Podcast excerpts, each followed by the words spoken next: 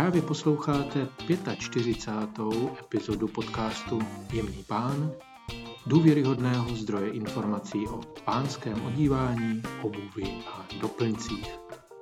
Od mikrofonu vás opět s radostí zdraví Daniel Schmidt. Jsem rád, že mám na tomto místě příležitost společně s vámi přemýšlet o tom, jak oděvy fungují, kde mají svůj původ a proč je tomu dobré věnovat pozornost. V podcastu přináším způsob, jak odlišit běžné od vynikajícího, jak v historických souvislostech, starých někdy i stovky let, hledat své osobní, moderní vyjádření oděvem. Těší mě, že jste tady se mnou a když dovolíte, rád bych poděkoval za hodnocení, která mi sdělujete osobně, když se náhodou setkáme, případně pomocí udělených hvězdiček na Apple Podcasts nebo stiskem tlačítka odebírat na Spotify. V případě, že jste mi vaši zpětnou vazbu ještě nedali, prosím vás o to teď a tady. Zdrží vás to vlastně jen pár vteřin a podcastu Jemný pán to pomůže ve větším dosahu. Nebudu se skrývat také tím, že mě uděláte radost. Pochopitelně děkuji také vám všem, kteří jste se o tomto podcastu zmínili vašim známým, přátelům nebo kolegům. Jste pro mě šiřiteli dobrých zpráv o oblékání mužů a já vám za to moc děkuji. Tato epizoda bude o oděvech na cestování. Na tuto činnost, ať je v rámci dovolené, volného času nebo v rámci práce, je dobré myslet a oblékat si to, co je cestě přiměřené. Tentokrát se dozvíte, jaké oděvy si obléct na cestu, co mít také sebou v kufru a které oděvy si raději neoblékejte na cyklový let. Prozradím vám také, jak a zda ono magické superčíslo na vnitřní straně saka ovlivňuje právě cestování, řekneme si rozdíly mezi kozou a králíkem a jaký to má vliv na cestovní oděvy. Dostupnost cestování katapultovala do letištních hal a na vlaková nádraží skupin lidí, kteří často zapomínají, že cestování je pohyb směrem tam či zpět, ale ve společnosti jiných lidí. Způsob, jak se dokážou někteří novodobí cestovatelé ve společnosti ostatních cestovatelů chovat a oblékat, reflektuje jistou absenci, případně jen nízkou úroveň sociální inteligence, o stylovém kvocientu mnohdy ani nemluvě. Cestování je přece také součástí vaší fyzické stopy ve společnosti. Beru-li toto označení jako ekvivalent stopy digitální. Je tedy přiměřené obléct se tak, abyste se cítili dobře, zároveň však vyjádřili úctu těm, kterým doplňujete estetickou stránku cestování. Je to odpovědné, ano, když někam jedete, obvykle chcete přece, aby to tam bylo hezké a aby se vám tam líbilo. Málo kdo z vás jezdí tam, kde je to příšerné, nevkusné a škaredé. Samotné cestování může mít stejný cíl. Můžeme cestovat tak, aby se nám i ostatním cestování líbilo. Většina dopravců dbá na to, aby vám poskytla čisté, současné a elegantní prostředí pro váš pobyt v letadle nebo ve vlaku. O prostředí ve vašem autě ani nemluvě, tam se celé týmy snaží, aby byl vnitřek auta doslova stylovou explozí. Jsem nějak mimo kontext, myslíte? Nebojte, nejsem. Vydáváte-li se na cestu na kole do předhůří jakýchkoliv našich evropských hor, jsem si jistý, že se také adekvátně oblečete. Pominu tady zcela fakt, že některým mužům upnuté polyesterové nebo polyamidové oděvy s reklamami cizích značek opravdu nesluší. Máte-li doma velké zrcadlo, podívejte se na sebe předtím, než sednete na kolo. Cyklistika má jistě své aerodynamické zákony, ale kdo z vás pro bůžku potřebuje, aby byl v cíli, kde čeká vysněná, zákonem o silničním provozu však zapovězená, orosená desítka o pár vteřin rychleji. Pokud nemáte postavu atleta nebo souměrnost štíhlého cyklisty, zvažte, zda není pro vás lepší pořídit si cyklistické oděvy volnější. Vraťme se k tématu cestování poháněnému motory. Opravdu není vhodné, abyste se na cestování letadlem či vlakem vypravili ve sportovním oděvu podobném, jaký byste zvolili na onen cyklový let do tělocvičny nebo na pláž. Až se budete připravovat na cesty za vzdálenějšími zážitky, oblečte se adekvátně a nezapomeňte, že součástí vašeho cestování je mnohdy návštěva restaurace nebo bystra. K prázdninám a dovolené patří také hotelové snídaně, případně také večeře v pěkných podnicích. A tam se hodí lehký oblek. Jsou-li vaší zálibou nebo jen čistou povinností obchodní cesty do zahraničí, bez obleku nemá smysl nikam jezdit. Mám na mysli konkrétní oblek, cestovní oblek. Univerzální ve své barevnosti, celoroční gramáži a nadčasového střihu. Co je to cestovní oblek? Travel suit, neboli oblek na cesty, je funkční, univerzálně použitelná sada kalhot a saka ve stejné barvě. Velcí hráči na trhu s pánskými oděvy, jako je Hermenegildo Zegna, Burberry nebo Paul Smith, jej nabízejí již dlouhá desetiletí. A ví proč? Jejich zákazníci oceňují starostlivost, se kterou k výrobě oděvu, který má vydržet mnohem víc než běžný oblek, přistupují.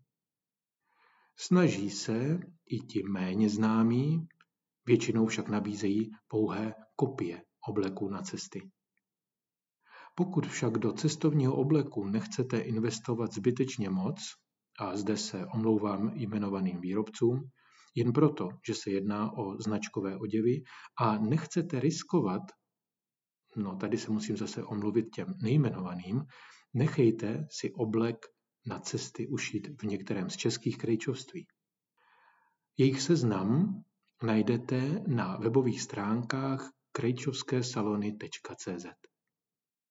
Odkaz na seznam krejčovských salonů v Česku najdete v show notes, tedy v popisu této epizody.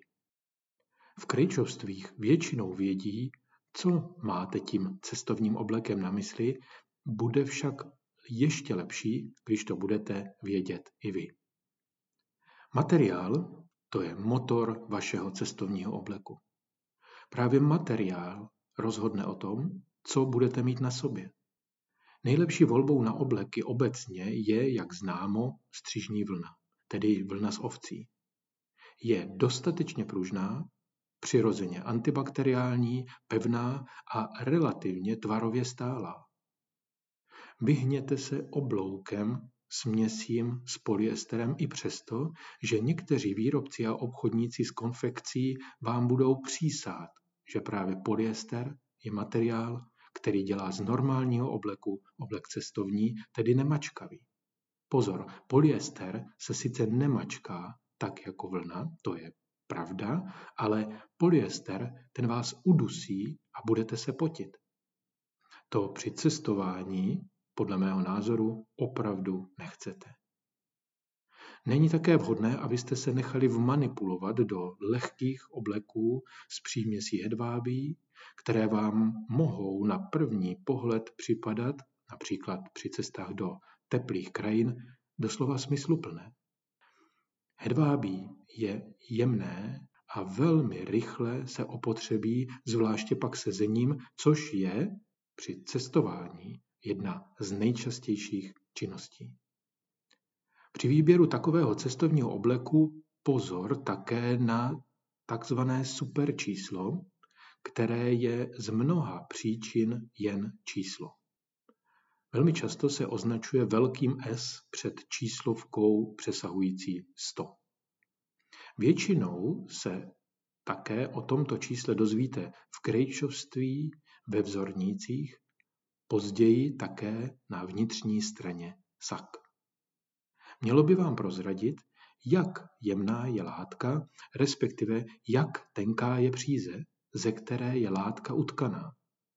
Čím jemnější vlněná látka je, má tedy více křížení a spojů a je tedy teoreticky vhodnější pro cestování. Pokud se dostanete do diskuze o takzvaném superčíslu, tedy hodnotě udávající jemnost vlny, nevíde často nikdo jako vítěz. Máli oblekový materiál vlastnosti, které odpovídají číslu například S120, neznamená to, že jde o dobrou oblekovou látku.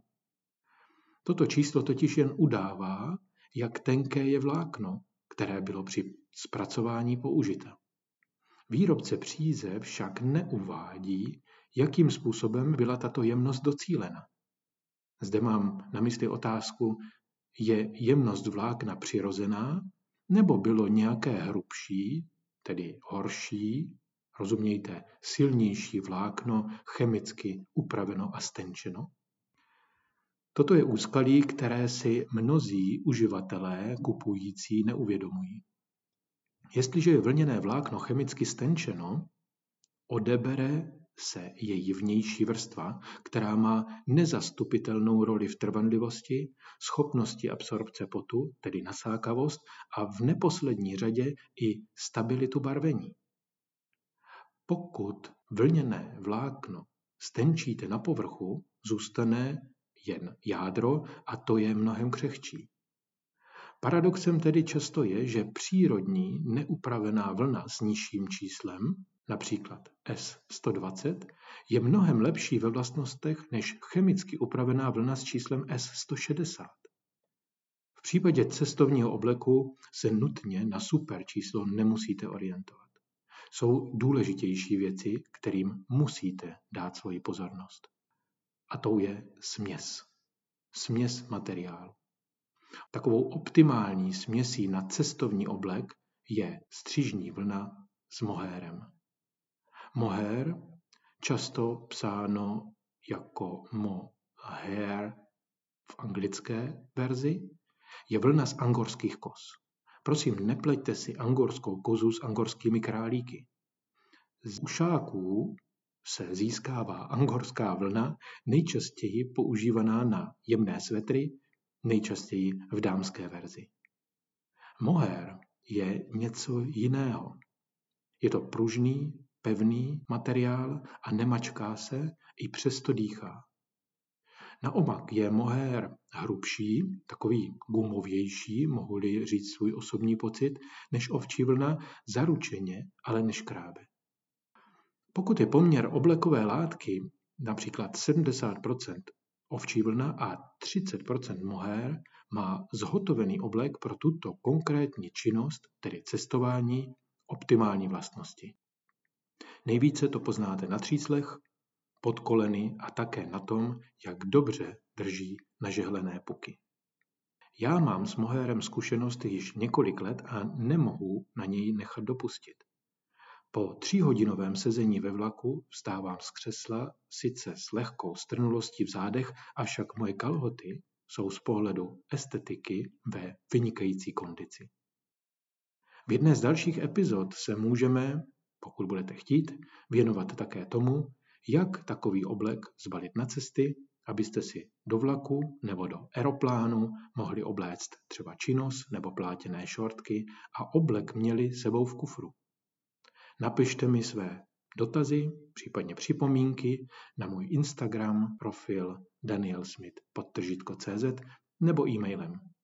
Všechny odkazy najdete jako obvykle v popisu této epizody. Přeji vám hezké a úspěšné dny, šťastně dojeďte tam, kam máte namířeno a také při cestování buďte elegantní.